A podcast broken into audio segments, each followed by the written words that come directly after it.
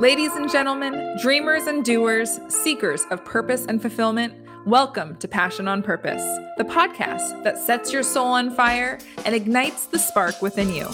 I'm your host, Steph Hilfer, and I'm beyond thrilled you're here. Passion on Purpose features leaders, experts, and sometimes me on center stage. We put the spotlight on visionaries, entrepreneurs, leaders, experts, and everyday heroes to share their journey of self discovery, enthusiasm, and unwavering determination. We'll explore how they use their passion and purpose to fuel their brand. Alongside our leaders, we'll provide practical tips, actionable advice, and wisdom from our experts across various fields. So if you're ready to unleash your inner fire, shake off the doubts and insecurities, and pursue a life of purpose with unbridled enthusiasm, then let's dive in. All right, guys, we are back with another episode of the Passion on Purpose podcast. And today I have an expert with me, Cal Beyer, with um, Holmes Murphy. I almost butchered the name there. You work with Holmes Murphy, and I have to read this, guys, because this is the the, the longest but the best title I think I've ever heard. Cal is the VP of Workforce Risk and Worker Wellbeing. If that is not the best title to have ever, uh, I don't know what is. I'm so excited to have you on the show, Cal. Um, guests don't know this, but I'm transparent to a fault. We have had the most fun last five months of trying to get you on the schedule. so I'm just so happy that we're finally here it's great to be with you, Steph. And um, patience is a virtue. And uh, this is going to be an incredible opportunity for us to help people who maybe aren't even aware that they need help for someone they know and care about. Could even be a stranger. It's just an opportunity to teach about resources to help people in all walks of life address workplace mental health, substance misuse, suicide, and even opioid risk reduction thank you for uh, this opportunity to share with your listeners. And I've just been a big fan of yours since we got introduced by a mutual friend. And uh, I'll let you share that so I don't steal all the thunder. you read my mind. Yes, I'm. Thank you for being here and kind of queuing up where we're going to go today. Um, if you guys are fans and you've listened to the show, season one, I had Laurel Youngstrom. She is with Youngstrom Safety her and her husband, who is a paraplegic, travel the world sharing their message. Laurel was kind enough to introduce Cal with me. And we, you know, have a lot of between the three of us, I mean, all of us, right? No matter no matter what, we've all gone through struggles in our life. We all have known someone either very, very close or in our circle who has been a victim of mental health, a victim of workplace injury, um, unfortunate you know, taking of lives. There's been a lot, every single one of us has a story around that. And so when Laurel told me, Oh, you've got to talk to Cal. And I'm like, Oh, okay, who's Cal? What's Cal do? And I'm like, Yeah, I got to talk to Cal. So um, I'm really, let me, I want to frame this up for you guys so that you have a good sense of where we're going. I want you to stick it out. Our experts um, you know our expert episodes are a little longer but we're going to give lots of actionable tips. So i want you to stick it out for this. We're going to start by cal giving us a little bit of a you know how workplace mental health is truly imperative for people to think about it's imperative to think about safety health and wellness all when it comes to workplace mental health so we're really kind of just summarize how important that is and then secondly we've got to talk about how important it is to talk about the tie between the holistic approach, the comprehensive approach between the workplace and mental health. Opioid, I'm going to say this wrong the whole time, guys. So just bear with me. Opi- opioid, opioid misuse, substance misuse, substance prevent, or excuse me, suicide prevention, um, just all these well walks of this realm we really need to start talking about that. And so Cal's here going to give us some really actionable calls for our leaders in these industries in construction in in so many different industries, truly any industry that deals with employee management. Um, he's going to give us our call, which he calls the three V's. And he's going to give us some really actionable tips on what you can be doing no matter where you're at in your employment as a manager, as employee, as the CEO, wherever you're at in your journey, I know Cal has really great tips to change the scope of what mental health, what workforce safety looks like. This is not just a call for Cal to save you know, his employees. This is about every single employer shifting the mentality around what we talk about, what we think we can't talk about, and ultimately saving lives. So I know we're getting super deep right off the bat, not even five minutes in, but this is the most serious, important topic. And I'm just thrilled that we're going to get to learn from you today, Cal. Steph, I'm so grateful that Laurel connected us. Her and her husband share their lived experience with a workplace injury that dramatically impacted their lives. And the love that they have for one another, their courage in sharing their story, are the things that give hope that we can help people by breaking stigma, by shattering those myths, by shining light on truth and letting people know that hope, help, and recovery are a pathway for whatever that ailment is, whether it's stress, it could be a financial challenge. If we don't feel hope, we're going to struggle. But when we have hope, then we know help is available. And if we seek help or accept help, recovery is possible.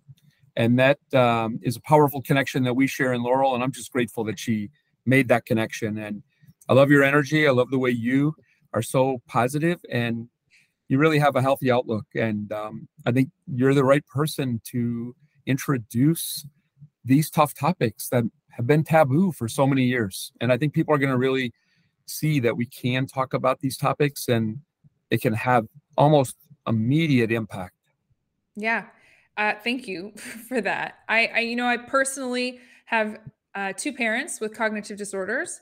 Um, I you know, our mutual friend Laurel uh, was my neighbor for 10 years, you know, so living next to her and seeing the life that her husband as a paraplegic lives and watching them as neighbors, right? Seeing the the different walks of life. I don't know if I even dare say the struggles, but right, the differences that they live. Um, my own experiences with two parents with cognitive disorders, um, one of which uh, was perpetuated or, or, worsened rather by a workplace injury. Um, and so it's really important. I get really, I'm going to do my best to not get emotional during our call today, but it hits home. I think that's the point is it really hits home for me. And I know it hits home for a lot of people.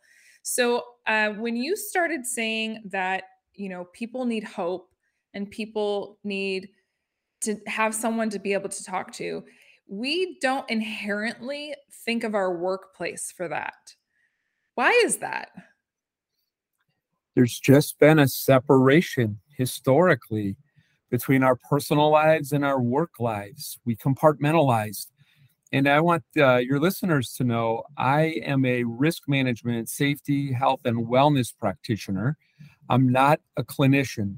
I've been a risk manager with a big heart. And in the workplace, I saw myself gravitating toward human capital risk management.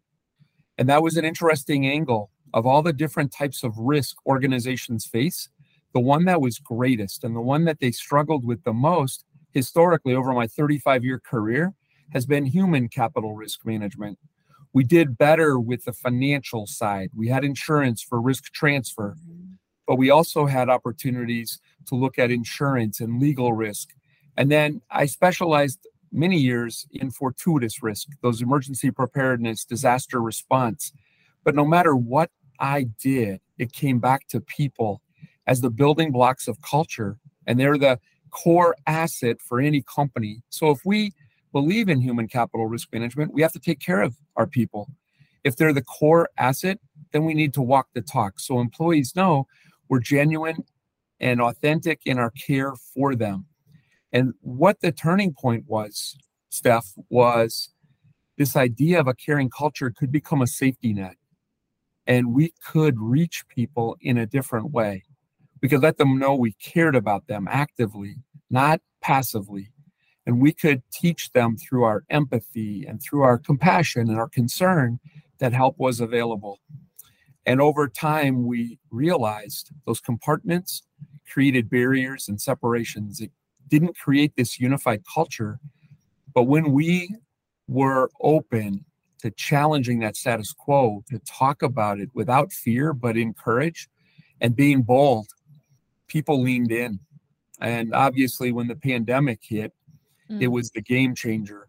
It became this catalyst where mental health became top of mind. And now every work group, more or less, is expecting employees to offer support and assistance. I happen to be a boomer, and uh, the boomers historically have gotten a bad rap for not being open to workplace mental health.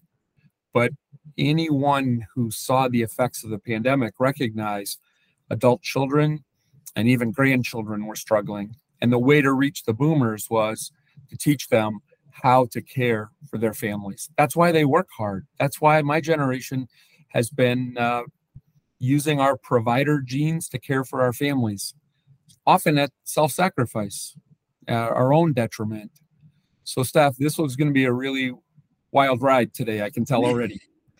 yes, I'm already thinking about you know our boomer generation and what how how they were shaped to have such a divide when it comes to what you just said right to provide um, and then this idea that in order to provide we need to separate the idea of how we are doing how we as a let's just go with man right? Because even so many of our boomers still had the the man was the provider and that was the stigma and expectation as well.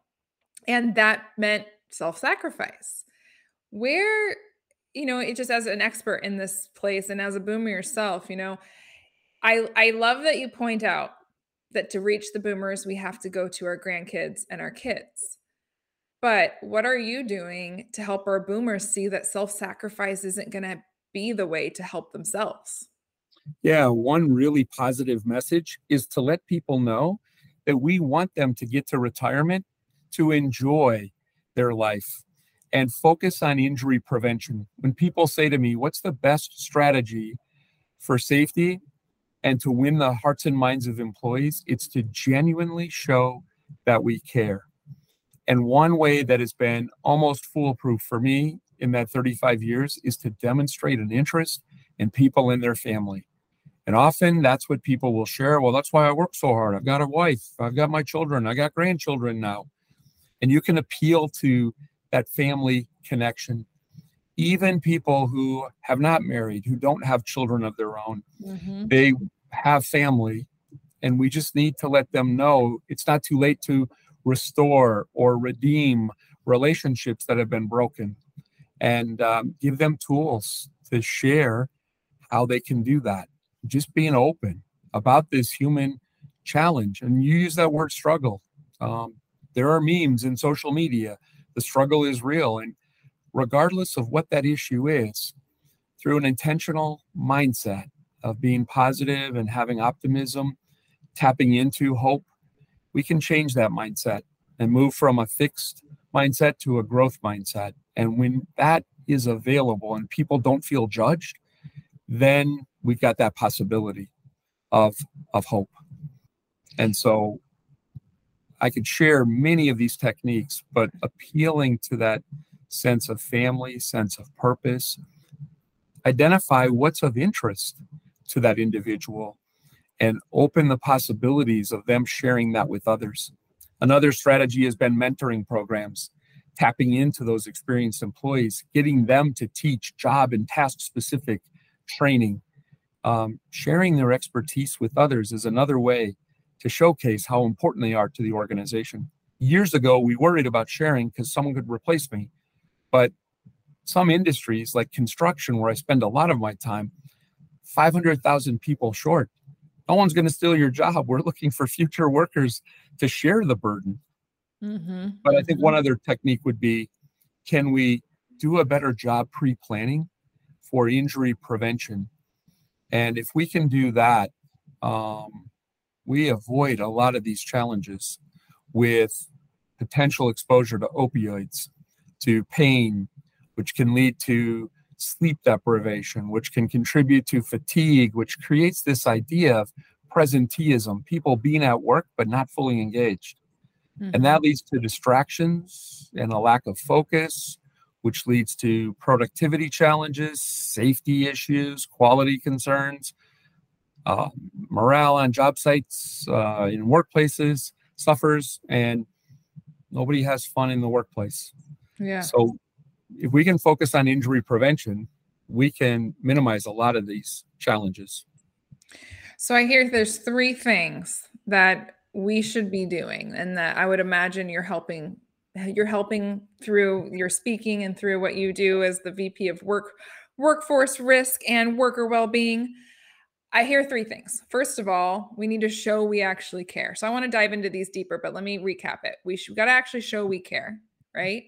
We need to give workers, employees, the opportunity to share their passions with others without fear of losing their own, you know, place in the workforce. And then we also need to be more proactive with injury protection or injury prevention. And I want people to hear this right? We think injury protection, or excuse me, injury prevention. And the first thing we think of is not breaking our leg. But I know just from our talk so far and what I've we've off air been able to talk about, we're also talking mental.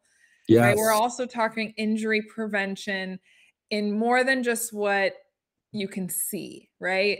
So out of those three that I just recapped, can you kind of share some like more actionable what does it look like to show we care that we can say that all day long but as an employer as an employer with people how do we actually show we care in a, in a way that is you know hr approved? Dare i even bring that up? But like hr approved you know? Like that's i think a lot of people's fear.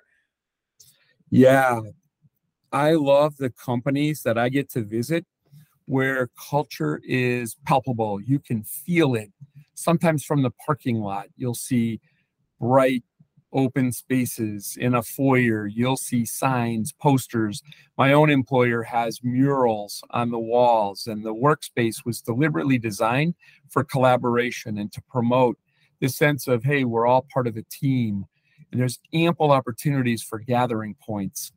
A big uh, coffee station, not worried that people are going to mingle for a little bit and have water cooler talk, but to truly promote this sense of belonging, this sense of inclusion.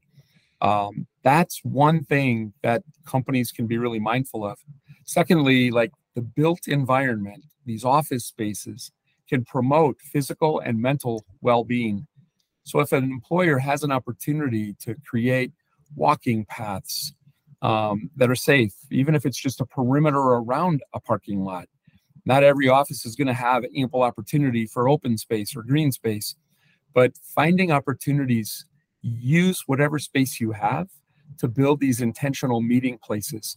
I met a company recently that was intentional about these. I would have called them intersection places, meeting places. They call them collision points. They were that deliberate with how they built.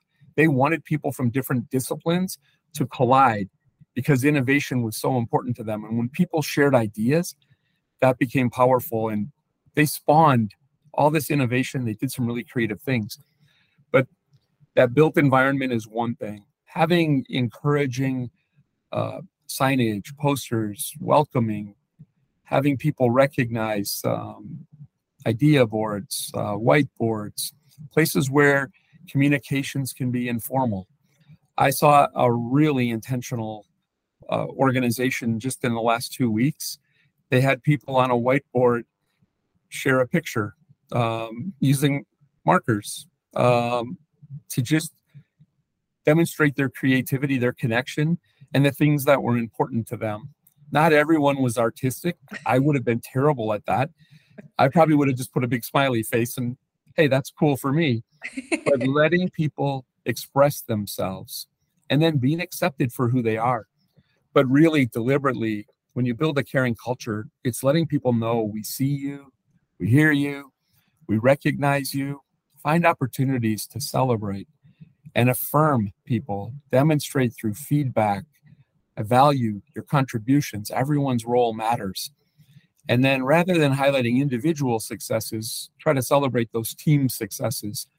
When we can build teams that have purpose, um, we can do really powerful things.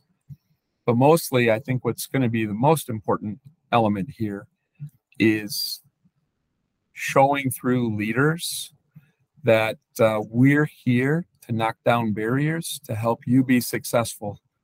Um, that we're not the smartest people in the room, we're not the only important people. You're invited to be part of our team because we need you. You bring skills and talents and gifts that we need to be able to meet the needs of our customers. And that is how you build this culture very intentionally. And I'm excited to see companies doing some amazing things with culture. I'm really intrigued at the idea, like some of those. So, uh, about everything you said until the end of uh, it was all almost what I would call passive care, right? It was, you know, we're going to build these things so that they know we care by providing it. Now, my question is, are like like the example of the colliding paths is that spoke of is that or is it just we're going to build it and then see it happen or do we talk about it? Like in the culture we actually say hey when you when you guys are in the halls you know you'll be running into each other. We, we hope that you're chatting. Like how verbal or clear or intentional are they actually speaking to this? Or is that it just- particular company staff they had resistance. Why are we doing this? Why are we over here? We think this would be more efficient we're not looking for efficiency we're looking for intentionality. And um, so they did counter that resistance about we can't always just be efficient. If we're efficient we're going to stay siloed. We're going to stay in our own little space. We want these collisions. And so that's why we did this. So thanks for your input. And yes we understand it would have been easier and cheaper to just have the coffee station here but we wanted it here. And it would have been you know, easier to have the restrooms here, but we put them there off a break room so people would have privacy. And, um, but then when they came back, they would be walking through these collective areas and these little collision zones. So, yes, in that case, that organization was very deliberate. I have seen another company that started adding a snack station. They were very subtle. They were seeing what people would do. And they wanted to be surprise and serendipity. They wanted people to mm-hmm. um, be out exploring. I did meet an employee in that office who said, Sometimes I feel like we're rats in a maze. They're just trying to see what we respond to. and uh, I had to share that feedback with the owner of the company. And uh, he chuckled and he says, Never thought about that. Um, but they just had, they built a book library. Um, didn't tell anyone it was going to be there and it was inside an office and uh, that was kind of a cool thing and then the snack station was one and then they changed up their coffee provider. Wow that had backlash. People take their coffee and tea pretty seriously. Well we live in seattle we know that's true. We know that. That's like uh, almost sacred right to us? Yes. But i think what that company learned was we're trying to do the surprise. We didn't want it to be too uh, intentional. We wanted to share you know, gifts with the employees, mm, we're going to ask feedback on the important things. And they decided food was one of those important things. I think what's really the underlying subtle thing that we haven't even talked about here is we're doing all these things to get people to intersect, to get people to come together, uh, literally to break bread together, right? Have a snack. And I think that's something our culture, like even the term break bread, is not really a common term that's used in like my generation or definitely younger but really the idea of breaking bread together was always around this communion and and bringing bodies and energy and humans together and we've gotten really separated from that. And so i wanted to point out that everything you're talking about is by to show you care is to bring people together again and I think when we're talking about our grand spoke ground, you know, the grand thing we're here to talk about today, which is mental health and suicide prevention and substance abuse, you know, how important, if this was your number one tip, right? Bring people together. How important is it for us as a humanity to realize that we shouldn't be living in our offices all day long without people? Like, how much are you talking about that? I think it's really important. Uh, one, from a safety perspective, getting people up out of their chairs, having uh, you know adjustable desks, maybe stand-up desks, giving people flexible work uh, stations, gets them up and gets them moving, so we're not sedentary, and we stay a little more limber, we stay a little more loose, we get that opportunity for the connection. So that's one aspect. I'm seeing more companies doing some intentionality around warm-up exercise programs to promote uh, this idea of movement leads to positive um, mental health and increased energy, reduces kind of that lapse. Even some of the snacks now are healthy snacks. Um, I've been to more offices with uh, fruit stands or fruit stations, and uh, not just the old candy bars and uh, potato chips. So yeah. it's been really fun to see this evolution. I, I'm so glad we got to touch on this idea. I, I'm thinking back to some of my past careers and some of the things that weren't done. Eh, I feel super blessed because I'm thinking back to thinking, you know, there was a lot of that.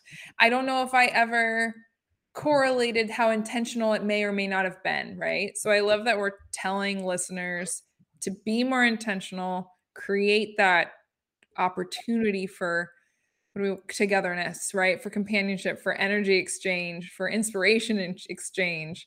And that will innately show your people that you care. Steph, this idea of culture and the employee experience is so crucial. It allows you to build in inclusiveness and belonging and purpose to your work. It also builds those bridges, the connections. People want to be part of something bigger than themselves and it allows you to really use the workplace for creativity and to meet the needs of customers. And when you are empowering and engaging your employees to do great things when those innovations happen you can grow in ways that you weren't even thinking you can expand product lines product offerings your success in the marketplace you can keep things uh, fresh and dynamic the most important part with the culture like that, you're going to be able to attract and then retain your talent. Mm-hmm. And um, this is part of the workplace mental health as well. When you have a caring culture, there will be many organizations that are drawing people. You'll become a employer of choice. And um, when you have that and you have less turnover, you have fewer ripple effects, those externalities that become time sucks. I know it's not the most professional word, but I think people yeah. can understand he's speaking truth here. Those time sucks that distract leaders from doing those important things. When companies are able to build that base of people who belong and they're looking out for one another, it reduces stress. And now you've got opportunities for pathways for healthy conversations. Mm-hmm. I think uh, one of the biggest struggles that you hear across the board for entrepreneurs, employers, businesses right now is the struggle to hire, retain quality workers. One of the things I preach about all of the time is how important your internal brand conversations are, right? Actually talking about why do you exist right? Not just to sell the, the, the pens or the water bottle or to you know build the buildings or whatever it is that you do. What deeper fuels that action right? Um, oftentimes it's mission statements manifestos core values right? However that looks but what happens and i i say this a lot is it ha- is it'll get put on a poster and it'll be put in a hallway that no one walks down never to be spoke of again um, and and I think this leads us into this uh, beautifully into your second point of how you can, you know, make some changes internally. And you had said let the employees teach and share their passion with others. How how are you seeing that done, or how are you encouraging people to do that? One way is a little more formal. It could be an employee resource group, ERG, or affinity groups where people can, depending on the size of your organization, of course, you have to scale this. But the organization that I work for has a number of ERGs, and we're going to be expanding those so people can volunteer for like minded topics, and then they're able to provide support to one another and share their experiences, express their challenges, share resources, and ask for resources. And uh, that's one way of building that camaraderie, but also capacity and competence to help others. A second way is through community service. This has been a really powerful connection. One of the antidotes for stress and really a reliever of stress is this attitude of gratitude. And when you are doing something you're passionate about and you're helping others, it almost makes you forget that um, your challenges are, you know, of concern. You're helping others and you're just being validated for your contributions of helping others.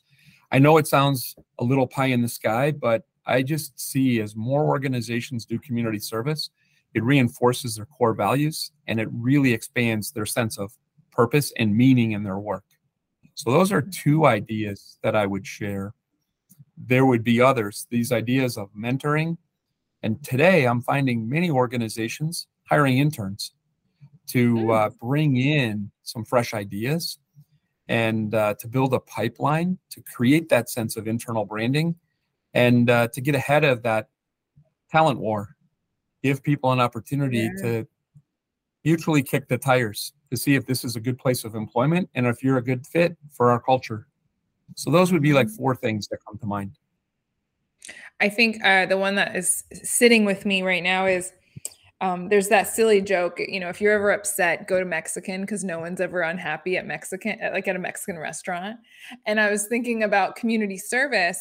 When you are doing acts of community service, it puts your own weight and struggles and frustrations and sad or anger, whatever, it puts it into perspective that either A, we're all struggling, there's all there's a lot of us going through a lot of things, or also, you know, look at what others are going through. Look at how I'm helping yes. others, right? And look at how I can set aside things are bad or things are going, you know, maybe I have some bad things going on, but I can set them aside enough to help others. And um, I think that is one, it's a twofold. It's like such a beautiful way to support your internal team, but then also your community and give back and even, you know, self promote here and promote what you do through your company through these kind acts as well.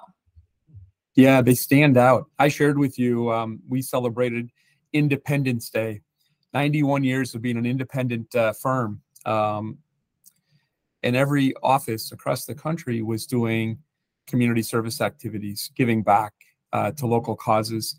We keep statistics on how many volunteer hours are are maintained and where are we at year to date to just encourage people. The company gives uh, two days uh, per employee per year to do volunteer service. It's just a wonderful way to reflect on our core values that this is part of what we do and who we are. And then you build this ethos, this sense of uh, common purpose and it's just been uh, fun. I've been there for three years. I've known the firm for over 20. Had an opportunity in 2004. It just didn't work because I had moved uh, to a different startup organization. But um, I feel like I get the opportunity to be part of something really special. And then doing the work that I do, even more so. I have so yeah. many uh, supporters of the work that I do.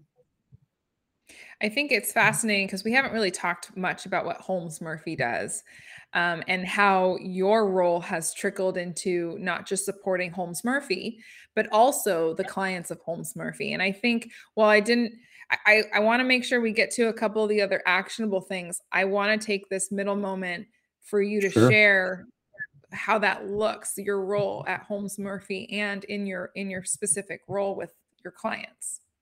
So Steph, for the seven prior years before I came to Holmes Murphy, I was working as a risk manager for a construction company based in Issaquah, Washington, with operations in multiple states. And we were a 24 7 operation, um, generally six days a week, but sometimes during the construction season, we were seven days a week. And from the platform of risk management, they allowed me to build mental health and suicide prevention into our risk and safety culture.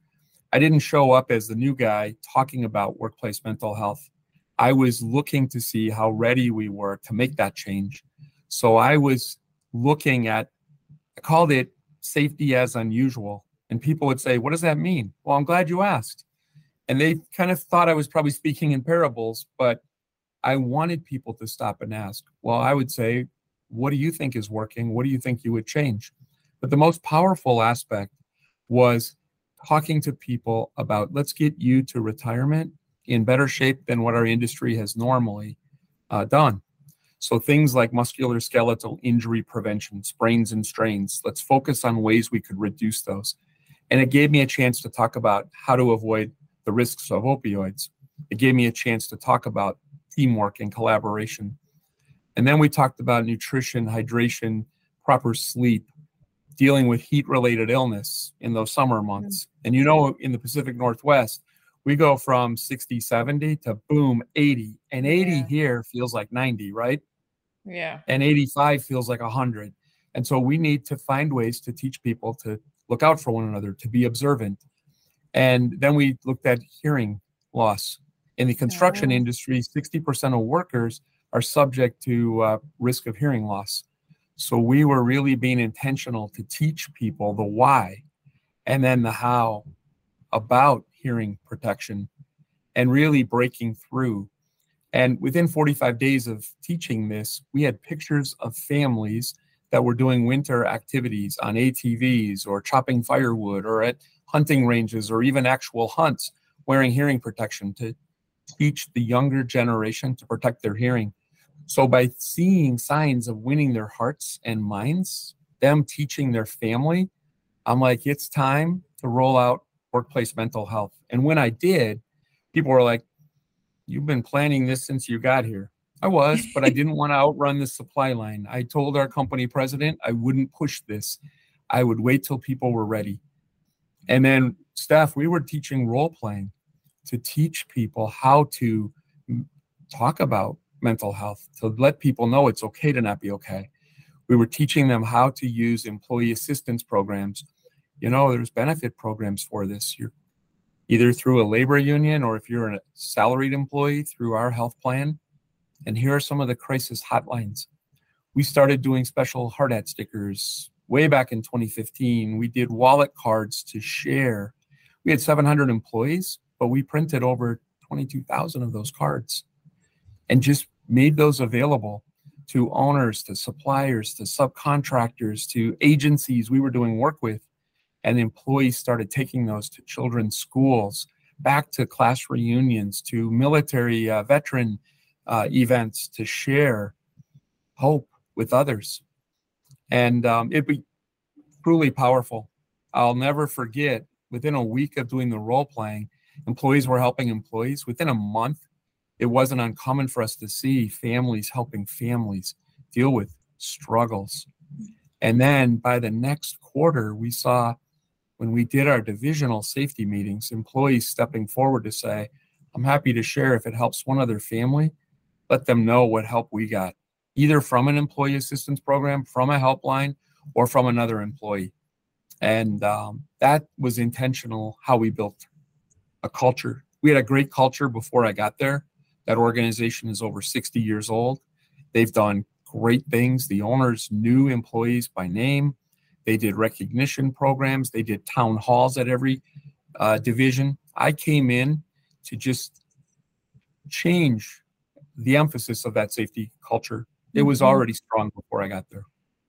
It was to, to almost evolve the culture from just one of of where it was great, but then to put emphasis on these areas that we don't speak of enough. You know, everyone's yeah. great at work. I mean, like, sorry, I didn't want to cut you off, but I just it just hit me. You know, every, uh, like my father-in-law um, was phenomenal. Loved. Still, I ran into some of his coworkers at a bar, and they just were raving about how much they love him, and he was such a hard worker. And uh, when he retired, um, that was gone and that there was never a conversation about you know how how how is it at home it was always just you know great culture there but never deeper than that. And it sounds like what you brought to the company that you were at before Holmes Murphy, you took it a deeper level. I think the organization always cared. I think this was just going into an area that had been off limits. We were showing right. people we care so much. We're going to have these tough conversations. We care so much. We want you and your family to be safe from what we see as risks. And by building this into safety, health, and wellness, it just normalized it. And then we built it into our HR and employee benefits. I think your comment about retirees is so important. I'm so glad you raised that. Some of the coolest things I've seen companies do is be intentional to reach out to retirees. And I've seen so many organizations have a huge impact on retirees who are more lonely, isolated, especially those that have had illness or lost uh, mm-hmm. a spouse, who are feeling the need to feel connected to something.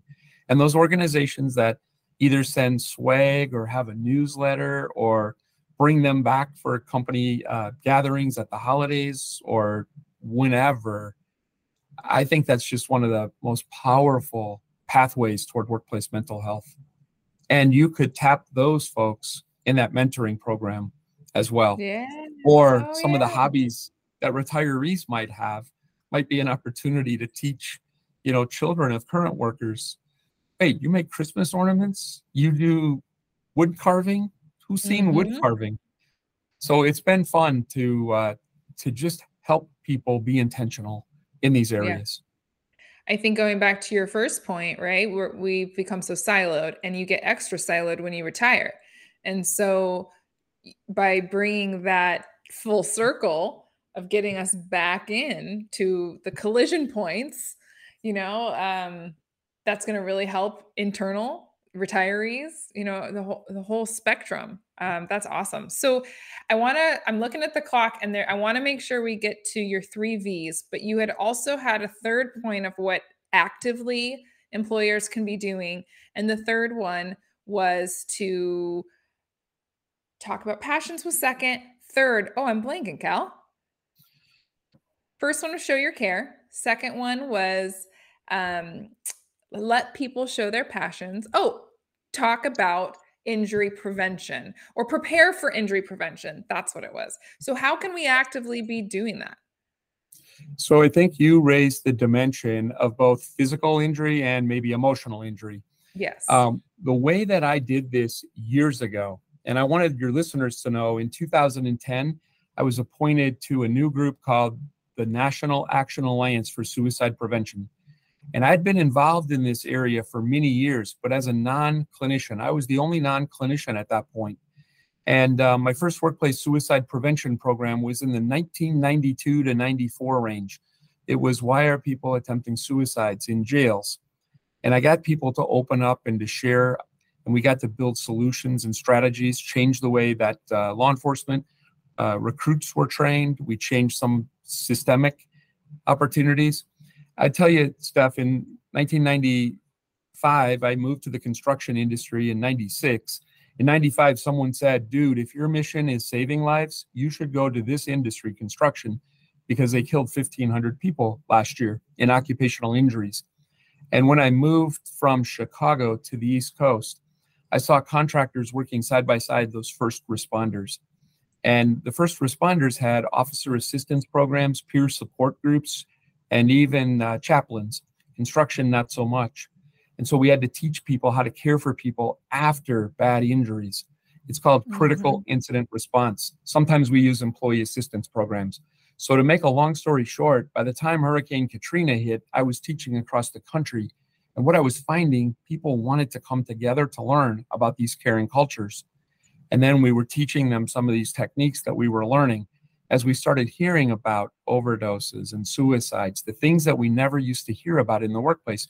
People were trusting to share because they knew that we would offer help and guidance. So, a couple of things that are really important is do you have an employee assistance program and have you promoted it well to your employees? test it before you promote it. Make a test call, see if it works, see if you've got the right number. Get literature, brochures, wallet cards, hard hat stickers, um, refrigerator magnets from your service provider.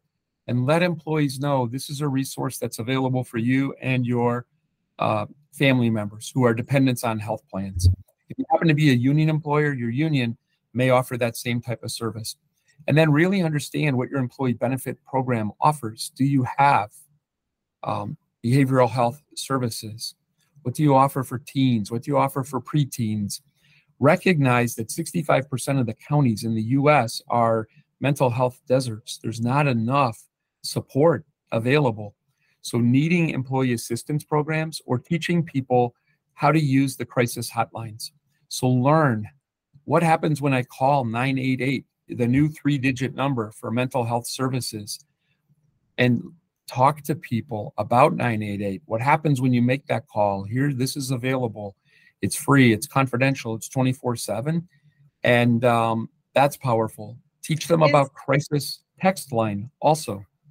I, am sorry. I, oh, maybe you were just about to answer my question. Is 988 the same as 211? So 211 is something here in King County and many urban areas across the country have a 211. It is a government hosted uh, service. Not all are 24 7, but it gives you the opportunity to contact someone and to ask for support from governmental agencies and even some social service nonprofits who can offer resources. So, whether it's homelessness, you might need legal aid, you might need uh, medical care, you might need help with a home repair. Um, there's so many opportunities in 211 to just let people know help is available. The 988 is the former National Suicide Prevention Lifeline. That was a 10 digit number, and it was really hard for people to remember. 988 was to simplify it.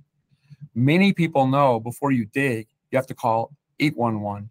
In the old days, we had 411 if we wanted general information. 211, Steph, you're one of the few people that's ever brought that up. It's another great support that we have.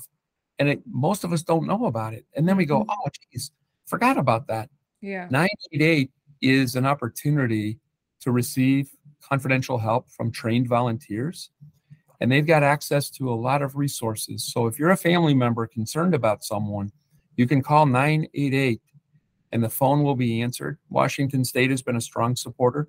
Oregon has been doing more in this area. Eventually, hopefully over the next three to five years, when people call 988, if there is a true behavioral health crisis, mobile response teams could come and meet with people instead of having a 911 emergency right. law enforcement response. Uh, the goal would be how do we normalize mental health as just safety conversations and let me get you support. I think it's, it's going to be powerful. And the crisis text line, you can text help or connect to 741 741, and that's available 24 7. And sometimes people don't want to talk. They just want to text. Or you imagine this mm-hmm. stuff, the younger generation is going to be more in tune with texting. Yeah. And uh, that's another opportunity, a pathway to show people help. Some are going to want to do it in that private uh, texting manner. Mm-hmm. Others are going to be more comfortable with a call.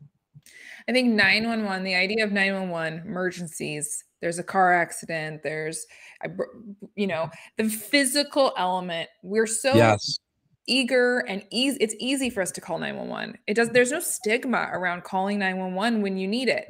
And no. i love that and this is day one of me learning of 988 um, literally moments ago when you said it. I love how similar they are because it's like that's going to be one step closer to normalizing that you can call for help for this for these needs. It doesn't you know there's different needs and they look different but they are equally as pertinent and you should have yeah equal support. So I love that that's exists. Thank you for sharing that. I love how you just made that uh, connection in the analogy, and it's exactly why we evolved to that point. Yeah. And Steph, I think the most important thing, you know, again, if I use those three words, hope, help, and recovery, regardless of the issue, this is an opportunity for people to reach out for support. I want people to know we can't wait for people to hit rock bottom if they're dealing with a substance misuse. I understand this idea of tough love, but we need to let people know recovery happens in many different ways. It starts by breaking stigma. Sadly, I've had many people I've encountered over the past several years with the nation's worsening opioid crisis saying, well, overdoses are a consequence of bad decisions. And I want to educate your listeners really briefly the importance of first dose prevention. We're dealing with a contaminated drug supply. We're dealing with many people who became addicted initially uh, with OxyContin and then when laws reduced their ability to continue getting the medication they became addicted to that they were told was non addictive, they had to turn to the street. And that was where heroin and other uh, medications were being used. And yes, they were illicit, but these were people who would have been sick without that. Now we have a synthetic called fentanyl, and one dose can kill. And parents, have the conversation with your children and your loved ones and let them know that you can talk to me and I will help you and I won't judge you and I won't ground you for life. I will help you address this opportunity. But I want parents and all family members to understand there's three leading gateways to new opioid addiction. It's prescriptions for on and off the job injury. Non opioid pain medications are available. There's alternatives. Ask doctors, dentists, surgeons for a non opioid and to ask them what the strategy is to have my loved one off opioids by day five. It's not foolproof, but the research shows addiction can start with day one for some individuals, but generally for the broader population, day five. Secondly, surgery. Up to 9% of people who have surgery end up with an opioid addiction. The range is 8 to 18%, depending on the type of surgery. Again, non opioid pain medication exists. Ask for it. Is it appropriate for my care? If you need an opioid, what's the plan to get me off it within day five? And the third is called diversion of leftover pills. Every year, there's an oversupply of two to three billion pills left over after surgery. 90% hmm. of us don't properly dispose of those. So use some form of drug deactivation pouch or take them back to a pharmacy kiosk or use local law enforcement has an annual DEA event. But what I like about the drug deactivation products, it gets rid of it now. You're not hanging on to it till the next DEA take back day. Mm-hmm. But um, this would be an opportunity. Test 211. Where can I dispose of opioids? And if not, you know, Steph, I'm going to be happy to share resources where people can find these drug deactivation products. Their Deterra drug de- deactivation pouches or a product called RX Destroyer are two that I know well. Okay. And um, they're being sold now in pharmacy stores and retail chains. And I can also share information with you if people reach out to you and want help, um, how they can find that. But realize the risk is real and um, we can take a role in eliminating a lot of the new addiction by just having honest conversations and recognizing there's things that we can do to prevent that first dose. Yeah, it's something that uh, because of the stigma, everyone assumes there's just such, and I hate saying everyone, I hate generalizing, but it is yeah. just very easy to see the generalization that happens about why someone overdoses or how they got from zero to a hundred, you know? Yes. Um, and there's a whole story in between for each one of those individuals. There is. Um, we don't think about that story uh, unless we've personally dealt with it. Um, sorry. These are hard. These are hard stories. They're tough narratives. And they are. Um, I, sorry, I didn't mean to. Ooh, didn't mean to get um. Not emotional. at all um, but they're hard and we they all hit differently and we all have things we maybe have never even shared um, so it's just important to know that what you've got going on sorry i need to regroup what you are doing cal is just so important and i just really thank you for touching on this last little part here oh and thank you for allowing me to and you know we did talk about those three v's it's being visible vocal and vulnerable. And Jen or Steph, you just uh, made yourself vulnerable and by sharing, you know, an emotional reply.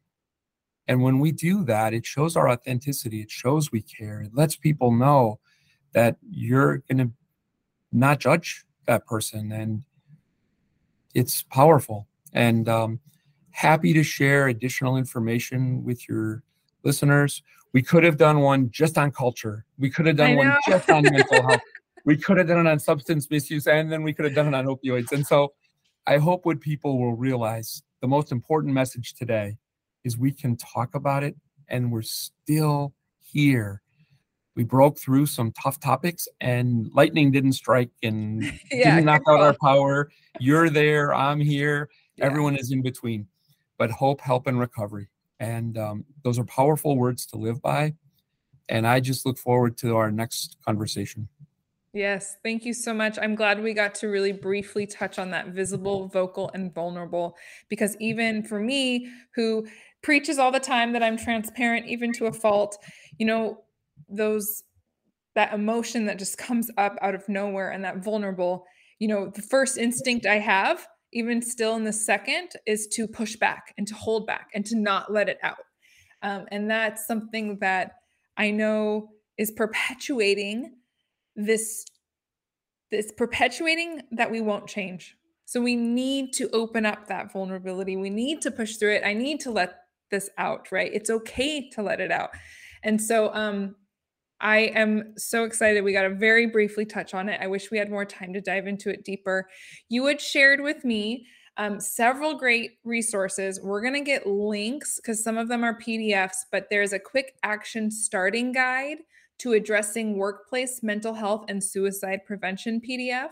I want to get that into listeners' hands. So we're going to make sure we have at least that link for you guys in the show notes. Um, and then Cal has promised me that anything that he can provide resource wise, to just give him a call, give me a call. We will make sure you can get in touch with Cal. Um, any final last things before we wrap up, Cal? No, I think I would like to share a quick quote from a friend of mine. He lost a child to suicide now almost seven years ago. And I think it shows how important this idea of hope is. So he shared that a human can live four weeks without food, four days without water, four minutes without air, but only four seconds without hope. And that quote hit me like a ton of bricks the day I heard him speak that. So, no matter how tough your situation is, if we can keep hope alive, we can break that stigma. Someone will look for a hand up or they're going to make an appeal. If we recognize that that person's not okay and we take that awkward leap of faith to ask if they're fine and if not, how can I help you? And we offer that person support and we sit with them. Everyone can have a role to play in suicide prevention. And this is life affirming, it's life giving. Most of all, it's life saving. And so that gentleman's name is Ray Stengline. He's from Minnesota.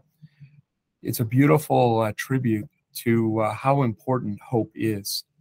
And um, I want people to know that help is frequently available. We have more people to reach out to than we sometimes think we do. We're not a burden to our families, we're not a burden to our coworkers. We're cared for, and people will offer you support. Mm-hmm. So it takes courage on both sides. And um, thank you.